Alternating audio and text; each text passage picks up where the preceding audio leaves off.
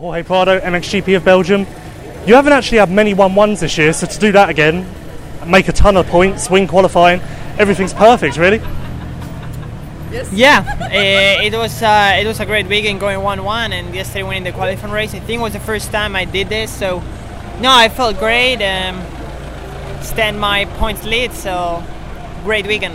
One thing that seems to be a bit of a pattern is Pauls is really good in practice. Even Lockett, he was on top in both sessions. Do you kind of know that now, and does that not bother you so much? Well, you know, you need to give gas in the races, and I got a good start lately. Well, pretty much all season, so um, I, I, really made it happen this weekend. Like I really knew I wanted to start first because would make the, the race way more easy. So yeah, really happy and and uh, yeah, he also made a couple of mistakes, so that was good for me too.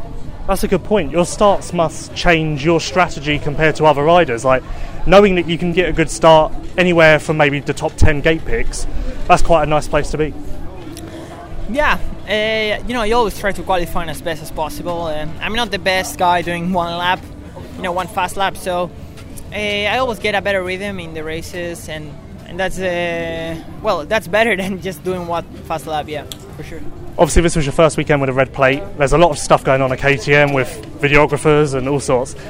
How have you found the weekend as a whole? Has there been a little more pressure, or does it feel like uh, business as usual? Yeah, for sure. There's always a bit more pressure, and, and you actually feel it. Um, you know, they even make a VIP um, place uh, for all my fans, and my sponsor just uh, got involved a lot in this GP, and and uh, coming here with a red plate, um, first ever for me, first ever that well, first ever race that I raced with the red plate, and uh, you know, um, no but I could manage to to quite ride quite focused and don't make any mistakes, and that's the most important thing. that's the best thing then, because if you've come out of this weekend, first weekend with a red plate, lots of pressure, lots of people, and still gained, well, I don't even know how many points, a lot, then going forward should be uh, plain sailing. Well. we are still we'll still need to improve and uh, I will try to work hard um, to get this championship and and try to improve because we are still not at the best point and and the career doesn't end this this year. So we we need to keep uh, looking forward and staying focused. Is there one thing that you know you need to improve on then? Something that you think's a weakness well we always can improve uh, going a bit faster and going faster and at the same time that you go faster uh, trying to do it as easy as possible and get stronger because you know I don't really have big muscles, so just try to get that you know that uh, power in um, in the muscles and just uh, train. How's your relationship with been, uh, been with Pauls in recent weeks? Obviously, at the beginning of the season, we saw it was really good.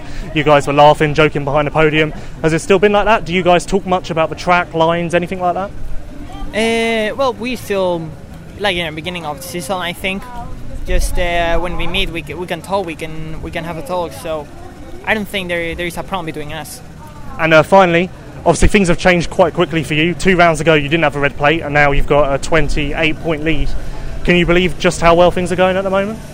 I, I couldn't believe coming to this weekend that I will leave with 28 points. You know, coming, I, I would expect that if I could win both motors, maybe it could be second both times. And and uh, yeah,